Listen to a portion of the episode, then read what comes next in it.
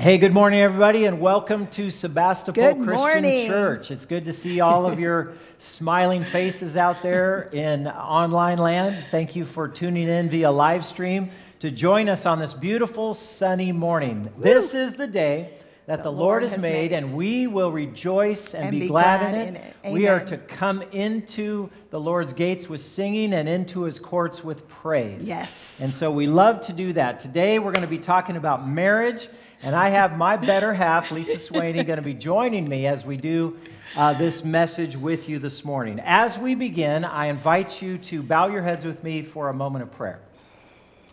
Heavenly Father, we exalt you. We lift up your name this morning. Your name is the name that is above every name.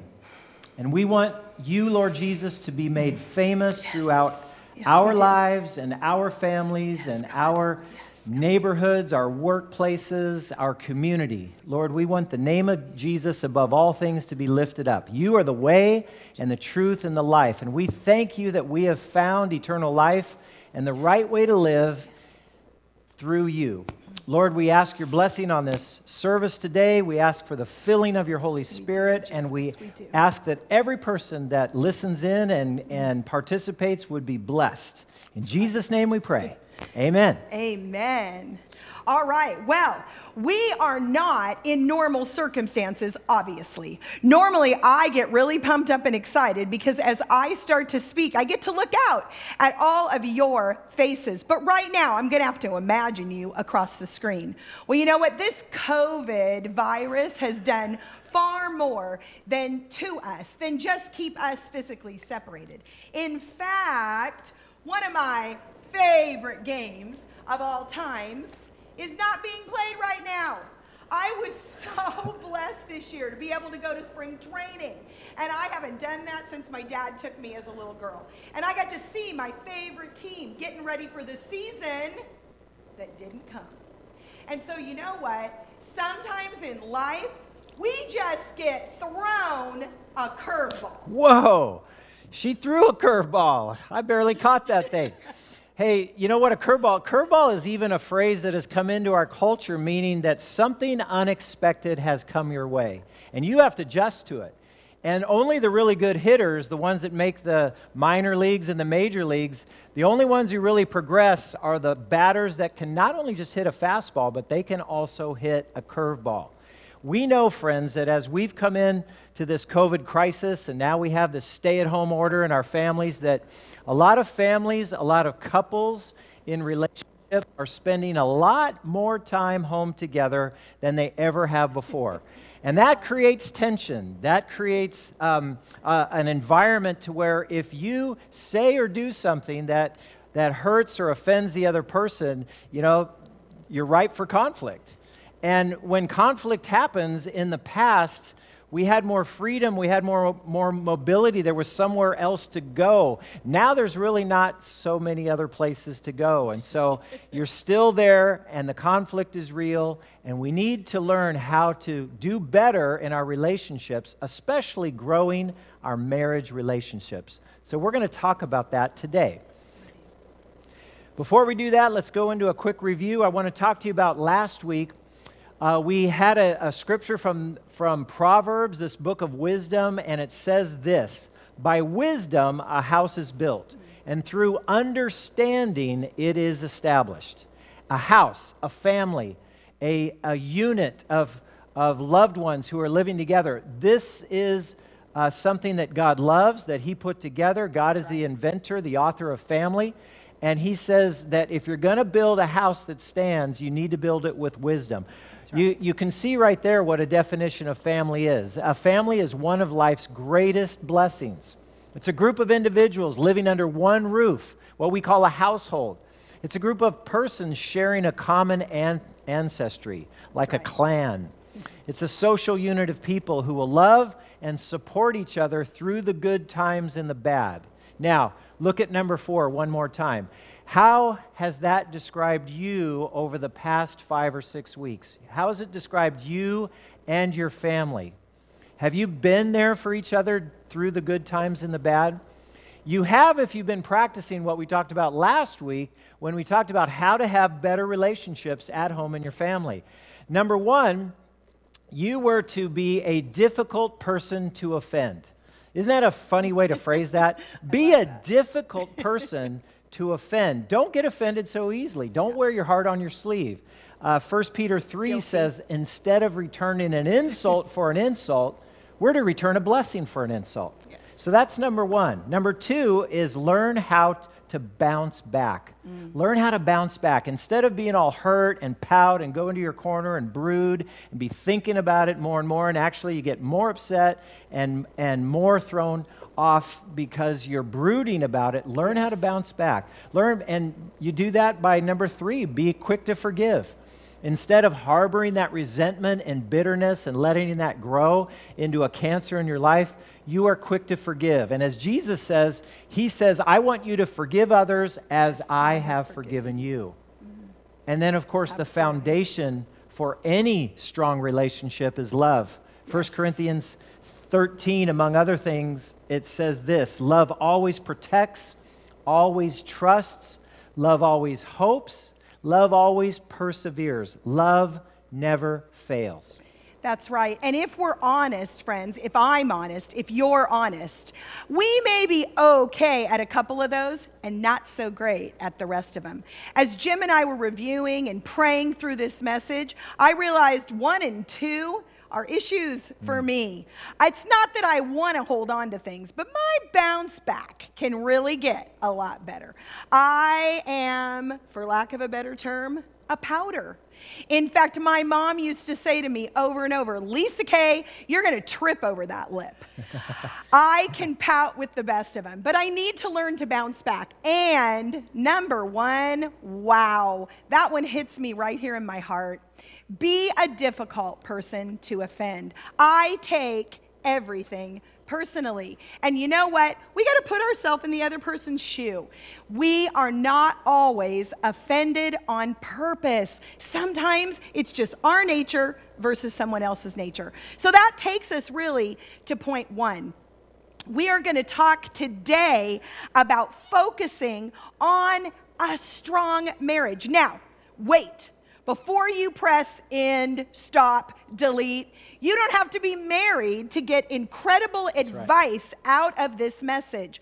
God has put us all in relationship. And friends, if you're like me, I felt that that has been attacked in our country right now. We're not able to be in every relationship that we find vital. But you know what? Let's sit back then. Let's take a pause. Let's do what God tells us to do. Be still breathe, and know that He is God. He knew we were going to be sitting right here on this date today. And He knew that we were going to be physically separated from many people that we're in relationship with. So we always want to key into that word that Jim brought up wisdom. What does wisdom mean? It means Jim and I have been married 36 and a half years. Let's hope we've learned something. Let's hope we have some wisdom. We've certainly learned how to fall on our knees and ask God to help, to give us the answers and pick up the pieces. But we can all learn how to have good and right relationships. Right now, we are stuck in close proximity, like Jim talked about.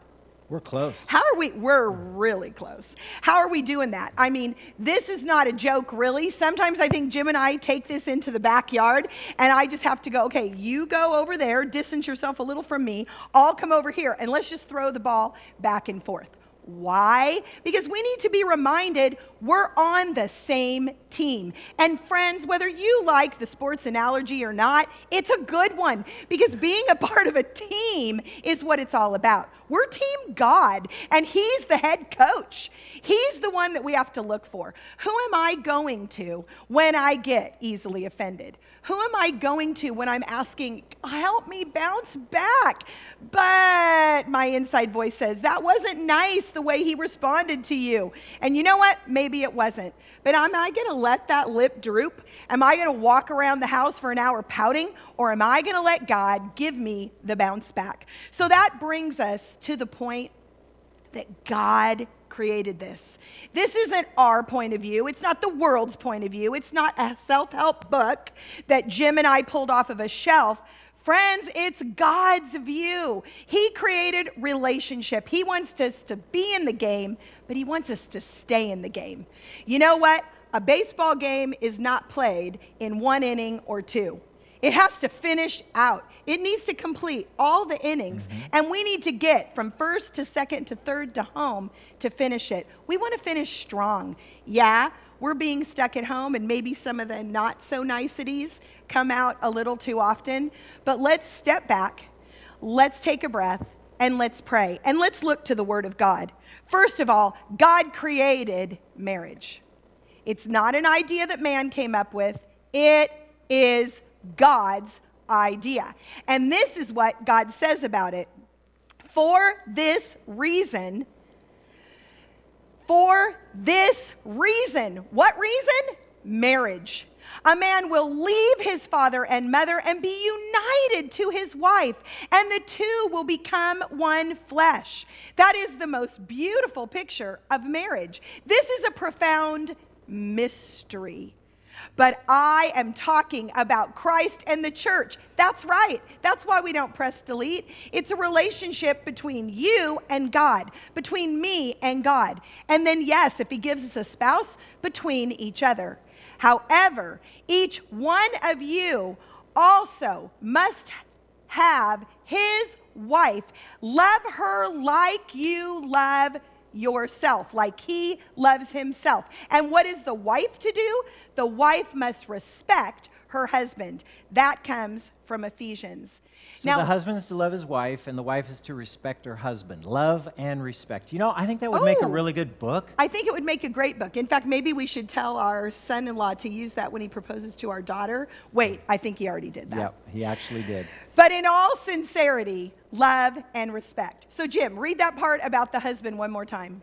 So, uh, however, each of you, talking to husbands, you also must love your wife as you love yourself. And the wife must respect her husband. Love and respect. One of the key words in this passage, however, was mystery. Now, in and of itself, it's a mystery.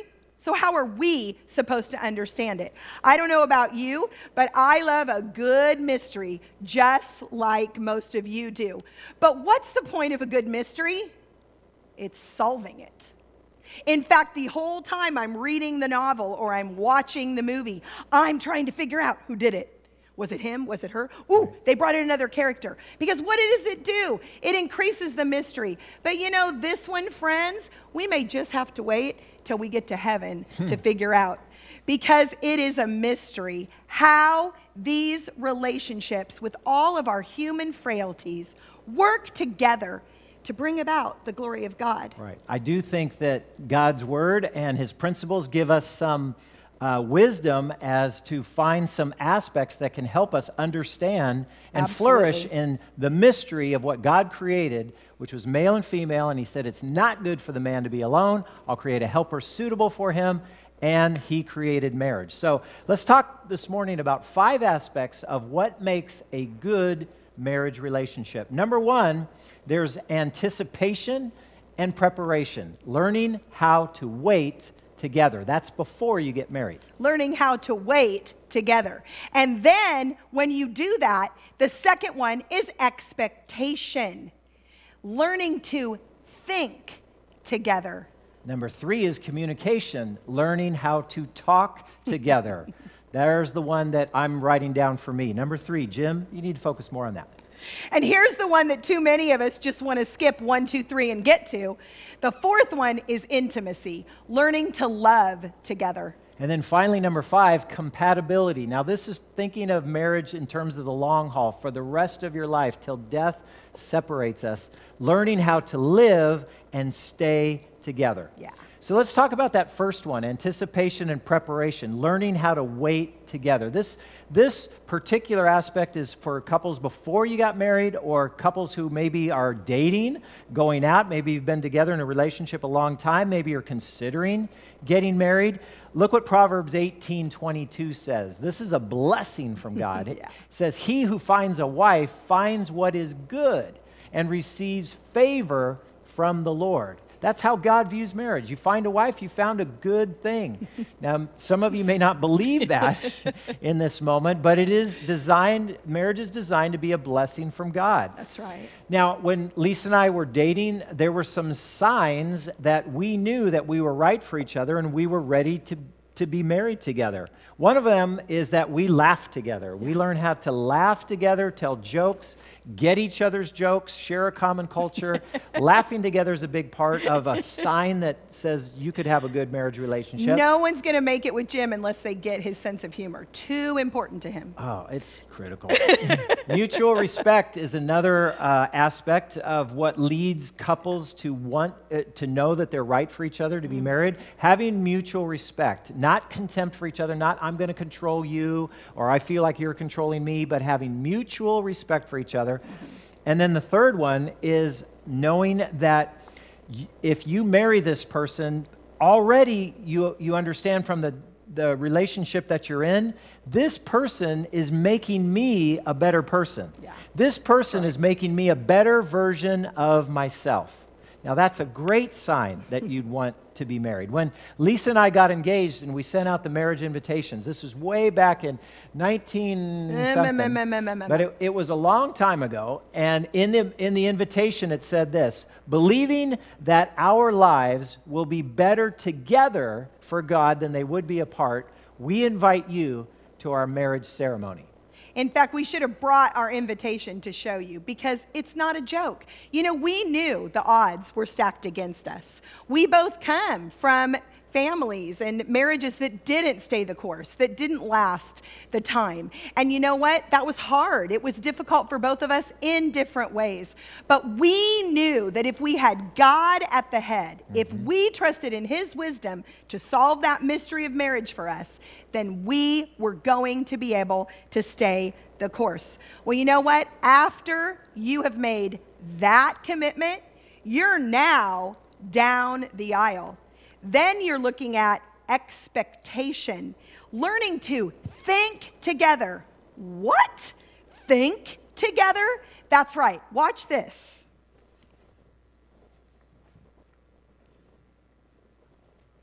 We're brought here today by the love that Sarah and Davis have for each other. I can't believe I get to marry him. We're perfectly compatible in every way. Yeah, she just gets me, man. Someone to talk to all night long, Someone to talk to all night long. early morning jogs. Sleeping in late. We'll spend the holidays with my parents. We'll spend the holidays with my parents. We'll have one well behaved daughter. I'll have four or five little dudes running around. He'll help me pay off my debt. I should probably tell her about all my debt. Is that important? We'll share a bank account. Obviously, we're gonna share a Facebook account. Do I need to friend my in laws? Someone to do my laundry. Someone to do my laundry. Double income. Stay at home dad. Meal planning, of course. Take out the city. the burbs. Mission trip. Ski trip. Blue. Red. Cat. Dog. Fries. Rings. Potato. Potato. Minivan. Motorcycle. Two words. Finished basement. Two words. Man cave. Ah, he's so smart.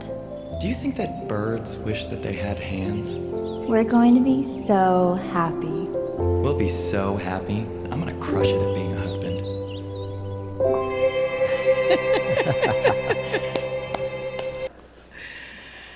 Oh, okay, that's a good laugh. But the truth of it is, what do happy couples really know?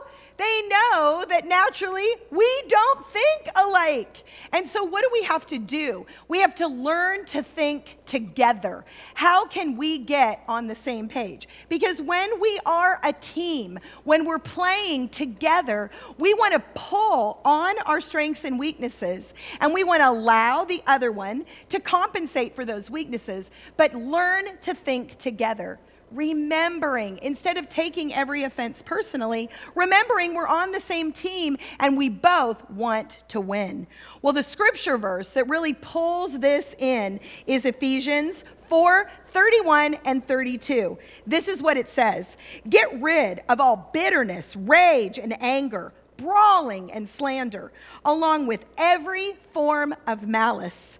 Be kind and compassionate to one another, forgiving each other, just as Christ God has forgiven you. You know, that's a long list of things to get rid Yeah, of. And I'm guilty of most of those. But the, the end is where we want to land. Be kind, be compassionate. When words come out of my mouth, in fact, before words fly out of my mouth, think about how it's going to impact Jim, how it's going to impact others when they hear those words. Be kind and compassionate. And then the end is my favorite. Why? Because he deserves it? No, because Christ forgave me when I didn't deserve it. And I need to forgive because I have been forgiven. A long list of things we need to get rid of. But you know what? They're not everything to having a good relationship, but they really are a very good start. A good marriage is not about the big day the wedding. Now, that's what we just watched on there. And I'm telling you, if you're scanning through all those channels on your cable, you're going to come up with, I don't know, it feels like half, but maybe a third that are dedicated to the big day. In fact, if we don't have millions of dollars, we pretty much feel like we just got to throw in the towel and not get married.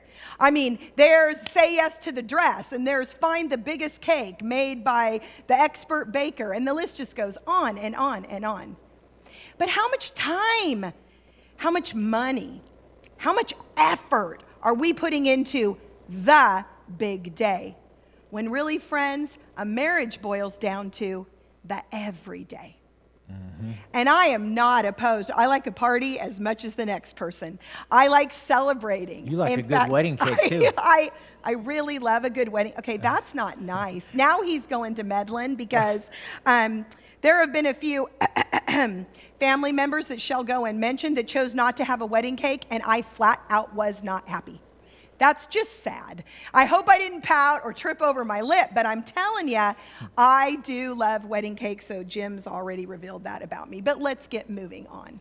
When we're talking about the everyday, we're talking about far more intentionality put into it. We have to learn to think together. So how can I learn to think like Jim? Well, the truth is, I can't really. I can't read his mind. I don't know what he's thinking or what he's saying. Wait a minute. I do now more than I used to. I can anticipate him now what he may be thinking or how he would react or what he would prefer more than I used to. Why? Because we've spent time together. So I learned to think better like he did and at least think together. Well, you know, this may be my first inclination, but if I stop and think about how Jim's feeling, that's going to help me learn to think more like him and allow us to come together. A decisive wife.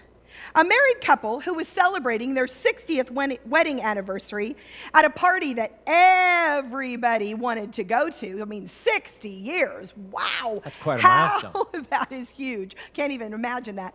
How did you do it? That was the biggest question on everyone's lips and minds. But those who were willing to ask it, how in the world did you do this? The husband responded, He said, When we first got married, we made an agreement together. I, as the husband, I would make all of the major decisions. And my wife, she would make all of the minor decisions.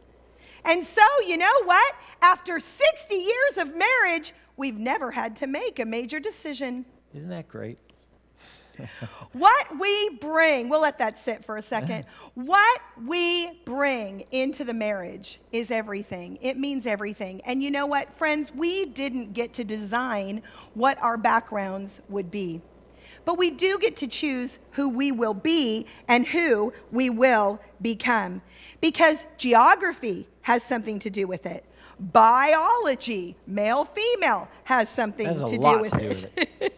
history, your own parents' history, your the parents of your spouse's history. That all has a a play in it. Sociology. Are you conservative? Are you liberal? What were your bends? What does your family feel? What are you thinking? Where do you live? Parenting styles. Whoa. I don't even have time, not even going to step into that one, but come back next week because we're going to address it. That one's huge too. Sexuality, your views, but also experiences. What are you bringing into the relationship? Spirituality and faith. Do you have a Christian background or are you new to this thing we call Christianity? Yeah. So that's number two about expectation. Number three is communication. Communication, learning how to talk together. I'm not even sure how I got number three, because Lisa's way better at this. Maybe it's because uh, this would be physician heal thyself moment for Jim. Uh, it says in Ephesians 4:29, and you talk about the Apostle Paul setting the bar high. Yeah. I remember reading this last year at Christian College saying, I don't know how anybody could ever fulfill this verse 24 7. But look what Paul says Do not let any unwholesome talk come out of your mouth, but only what is helpful for building others up according to their needs, that it may benefit those who listen. Wow, is that setting the bar high? So, I have a, uh, one of those agree or disagree uh, questions for you guys, and here it is. Here's the statement, and you decide whether you agree with it or disagree. Your marriage relationship is either moving in one of two directions. Your relationship is either moving toward oneness or it is moving toward isolation. You're either growing closer together or you are growing further apart at any given moment in that relationship. Agree or disagree. Every married couple is going to have conflict. We are not going to agree about everything. Look at all those different backgrounds we Yeah. talked about, all the ways that you could say, I don't see it the way you see it. I don't think the way you see it. I don't think the way you think it. So we're going to have conflict. Last week we talked about conflict. I want to pull up that slide about five ways that we deal with conflict, just as a way of review, uh, to remind us that most of you, when you come into a conflict, you're going to handle it one of these five ways. First off is my way. I'm right and you're wrong. You can basically guarantee having a short marriage if you're going to have my way be your way of dealing with conflict. No way. I withdraw. I pull back. This person lasts longer in the marriage relationship, but eventually it's like a volcano that has been building, building, building up, and then they just snap.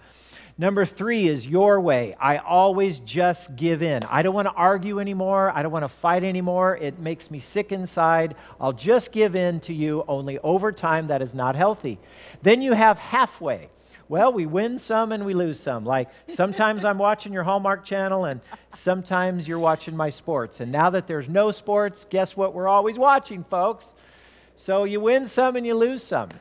The other, the fifth way of handling conflict says halfway, but I want to change that because I thought about it more over this last week, and I really think that's more God's way. If you want to handle go- conflict God's way, then you, as a husband and wife, you've got to learn how to work out conflict together, right? You remember the, the couples night. You guys remember back in February? We are standing right here where we had our couples night on February 15th. Seems like forever ago. You remember before the COVID crisis We when could people could actually sit next to each other Shake a hand, and, and have fellowship live in person? Yeah. Well, we had that on uh, that night, couples night. We had uh, doctors Les and Leslie Parrott talk to us about how to fight a good fight. And they talked about the core. Do you remember that? C O R E is one of the main words in the acrostic about how to um, manage conflict together as a married couple. The core of a good fight. The C of the core stands for cooperation. In other words, working together. You're fighting for your relationship to win.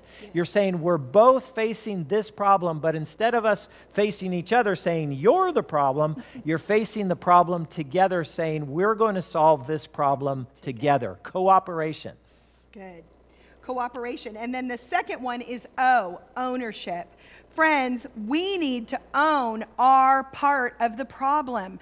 You know what? There is a mis- just a mystique out there that says that to have a good relationship, it's 50 50. You put in 50, I put in 50, and somehow it equals 100. No, God's way of doing it is 100%, 100%. Mm-hmm. When I'm putting 100% into the relationship and Jim's putting 100% into the relationship, then and only then are we going to get that incredible marriage that God's telling us we can all have and be a part of. It's 100 100. But if we're not owning that we have a piece of the conflict, the problem, then we're never going to find a solution. That's right. So we have cooperation, we have ownership, and then number three, the R stands for respect. That's right. Aretha Franklin was right. R E S P E C T makes it for a better relationship where you steer clear of belittling one another. You don't hold each other in contempt. You don't look down on the other person. You say, This is a person with feelings and values and a point of view that may be different from mine, mm-hmm. but I have respect for the other person. That's right. Respect why? Because you'll find out what it means to me. Sorry, I just couldn't let that go. I can't believe Jim didn't pick up on it. But the final one is this empathy. E is empathy. Friends, the only way I know how to do it to get myself out of myself is to say, Jesus, please, give me your eyes to see Jim, your ears to hear him, your heart to be able to understand why he's hurt or why he's frustrated or angry and where he's coming from. Friends, we can't do it on our own. But remember, we have a captain, a head captain of our team, and it's God, and he is always there. And when we pray and ask, he always delivers. Ladies, this one is for you when you are dealing with a husband or a man who is facing a problem or a conflict. The first go to for most men is we want to fix the problem. That's right. And remember this, men, the first thing that women want is to explore the problem. We need to talk about it. It's going to take some time. It's not just an easy fix. Can I ask how long do we need to explore the problem? No, you cannot. Oh, because fine. that just has to be determined, honey, when we think right. alike. Well, it is true. When we have conflict in our marriage relationship, your spouse does your spouse doesn't just reveal the worst in you. Your spouse reveals the brokenness Ooh. in you. Absolutely. I want to uh, say that one more time. Your spouse it's doesn't great. just reveal the worst in you, your spouse reveals the brokenness in you. That's so good, Jim. I'm glad you repeated it. Friends, let that sink in for a minute. It reveals our brokenness. You know, we're not just walking around most of the time being nasty. And that, that word malice that comes at the end, mm. I know there's a piece of that for some people, but not the majority of us. We don't want what's bad for someone else. But you know what? We all come with such broken pieces that it's that brokenness that gets touched and then it gets pricked. And then pretty soon that brokenness feels like sandpaper mm. on us. And then we get defensive. We jump back. We want to defend. And you know, if you're me, you want to be heard. You want to make sure he hears you. And you may say it. That's why Jim asked for a time limit again and again and again. But you know, I am about to, and as my grandson would say, drum roll, please. Talk about the one we've all been waiting for or wanting to avoid intimacy. Learning to love together. And yes, that's the physical aspect of a beautiful marriage that's created by God because intimacy was created by God as well. And the two will become one flesh. You know, no illustration needed. We all get that. Ephesians, that's right there in Ephesians. The two will become one flesh. The husband then should fulfill his marital duty to his wife, and likewise the wife to her husband. The wife does not have authority over her own body, but yields it to her husband. And in the same way, please hear that. Oh, the world likes to leave that part out. In the same way. The husband does not have authority over his own body, but yields it to his wife. Again, gorgeous picture of 100 100. We love to listen to a pastor, a great pastor, Greg Rochelle, and he shares it this way. There are three levels to intimacy. Now, most of us just think we're going to jump right in to. The intimacy part. This is going to happen. This is going to be great. And pretty soon, somebody's pulling back over here and somebody's pulling back over here. And sometimes, unfortunately, we just give up. No, don't give up. Just know there's three levels that are super mm-hmm. important. This is what he shares. You have to first be side to side. Okay, Jim, come on, we got to do this. All right. So, side to side. Now, side to side for us isn't this. This, this isn't Jim's thing.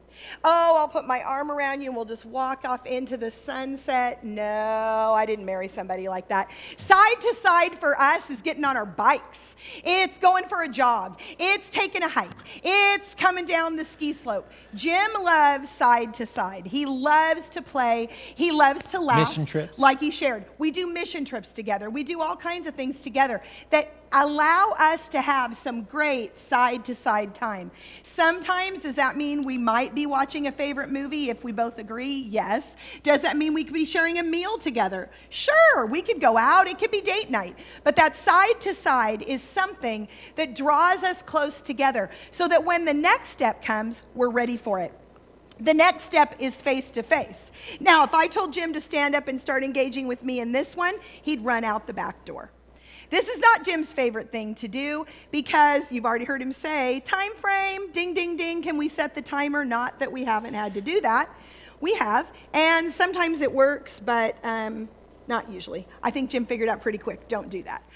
But Face to face is important. Why? This is the time we explore. This is the time where I get to share my heart and Jim gets to respond back. He gets to share his heart. It might be a little bit harder, but he can do that when I give him the opportunity.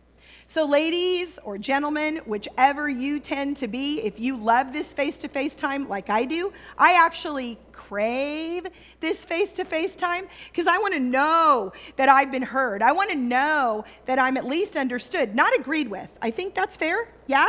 I don't really have an issue of having to be agreed with, but I really want to be listened to. I really want to be understood. And then I can talk and we can move forward. But what else does that call me to do? It calls me to pause and to give Jim time. If this isn't his favorite thing and this isn't his mode of interaction with me, then I need to give him time to respond. And you know what? I need to accept the response. Whether or not it's a response I want or it's complete enough for me, I need to allow him to have that response. Why? So we can get to what Greg Rochelle called Craig Rochelle, excuse me, the G thing messes me up, calls the belly button to belly button time. Because when that comes, then it can be rich. It can be everything that God desired it to be. We can become one flesh when we're doing one and two. But friends, for lack of a better term, let's not put the cart before the horse. Very good. what a lot of men don't understand is you never do get to level three unless you also get to levels one and two. And trying to bypass one and two hardly ever, ever works.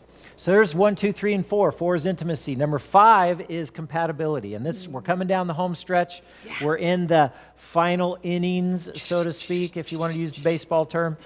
Uh, compatibility, learning to live and to stay together. Now, in this mm. COVID COVID 19 crisis, we're having to spend more and more time together. We're being pushed yeah. into spending more time together. So we need to learn how to do that right. Look what yeah. Paul tells us in Ephesians chapter 4.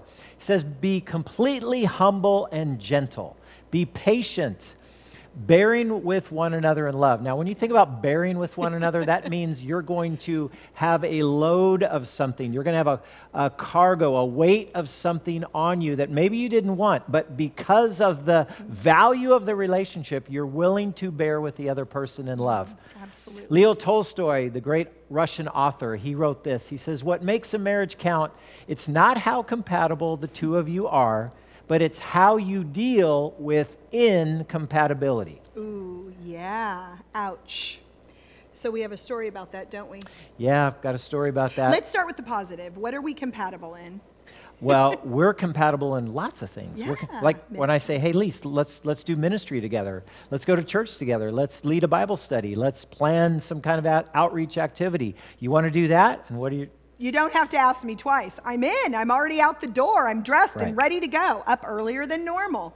That's where we're compatible. But Certain incompatibility. Levels, incompatibility usually has a five letter word around it spelled M O N E Y. And it's green and money, it's money, icky. money, money. And we never have enough. Yeah. so can you can you relate? So, what happens The latest story on happens? incompatibility. The latest story is about two weeks ago. Uh, the dishwasher at home in our kitchen stopped working, and when the dishwasher stops working in our in my home, and the way I think about money and and how not to spend it if we don't really need to spend it is, well, the dishwasher's broken. There's just the two of us most times, so that means we can just do dishes by hand and we'll be fine for the rest of our lives.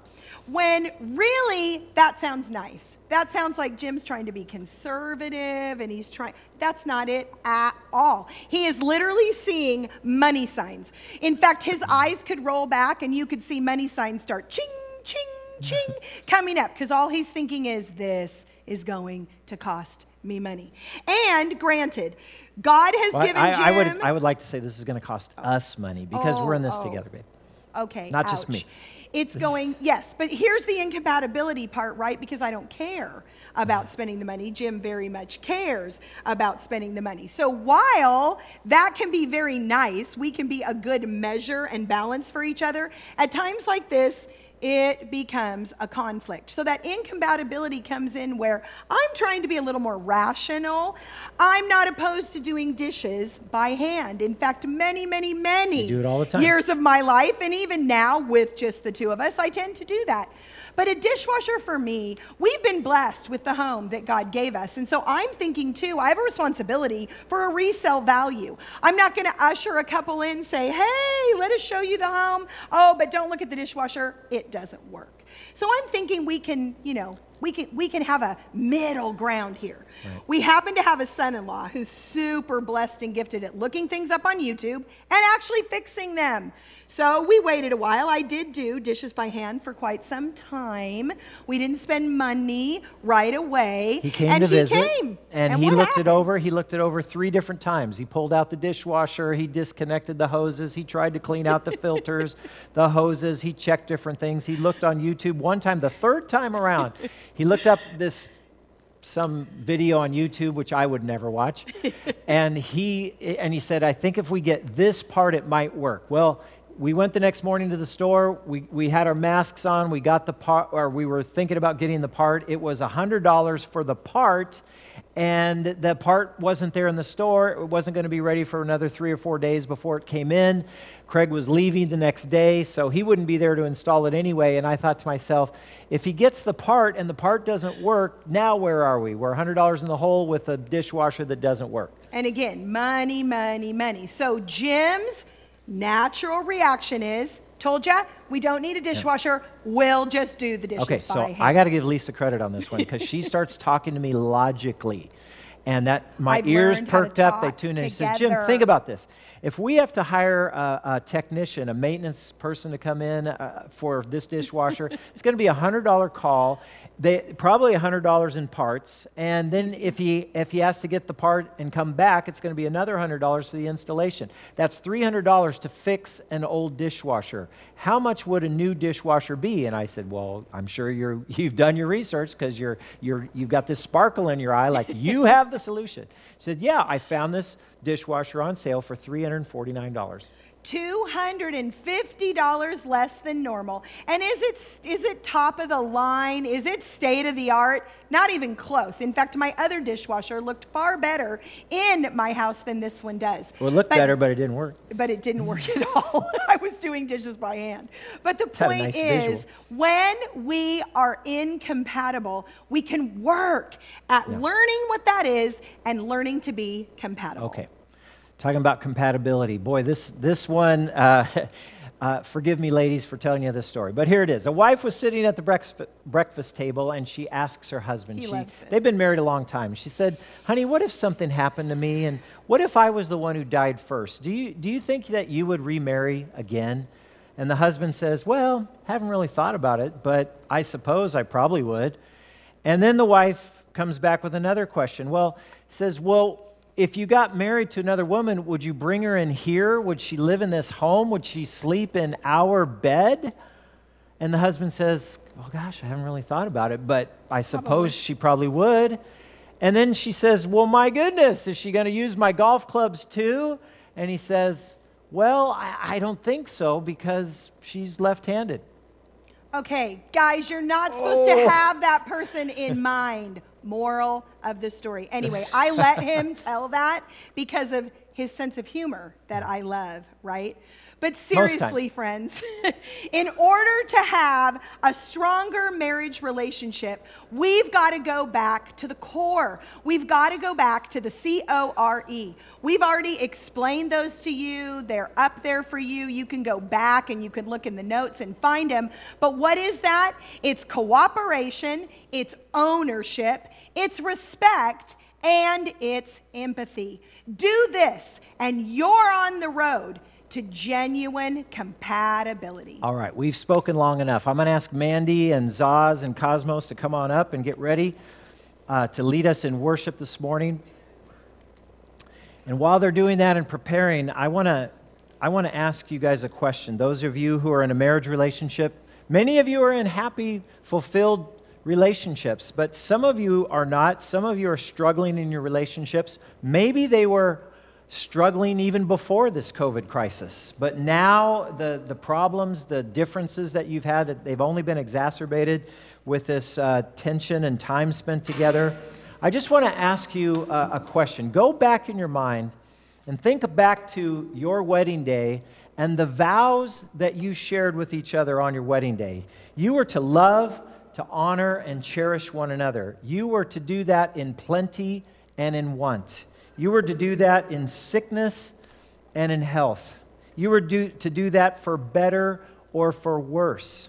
And you know what? The truth is, the difference between a good, long standing marriage and a couple that's broken by divorce may just simply be the willingness to hang in there, the willingness to not quit, throw in the towel, and give up. The hope that through God and through Christ, if He becomes the center of your marriage relationship, that your marriage can see better days and have hope for your future together.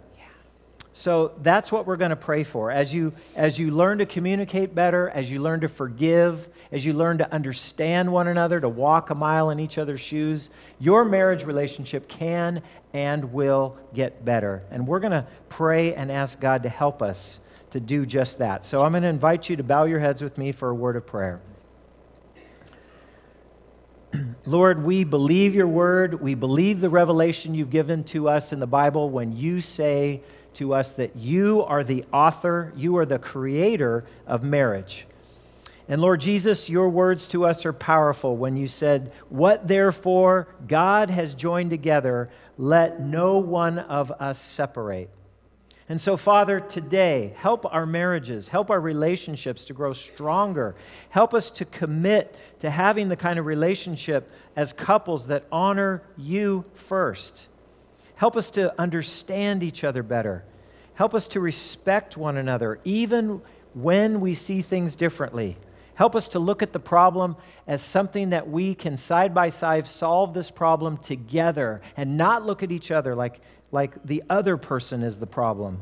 Lord, help us to do our part to love, to forgive, to cherish our spouse the way you do toward us.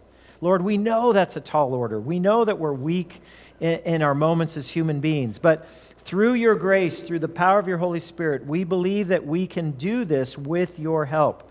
And so, Lord Jesus, please let our marriage relationships, Lord, let them visibly reflect the love that you have for your bride, the church. That's us. Lord, help us to do that. We ask all these things in your holy and precious name. And all God's people together said, Amen. Amen. Amen. We're going to have some worship time now, and I'm going to come back later and we'll talk about some next steps that we can take to build your relationships.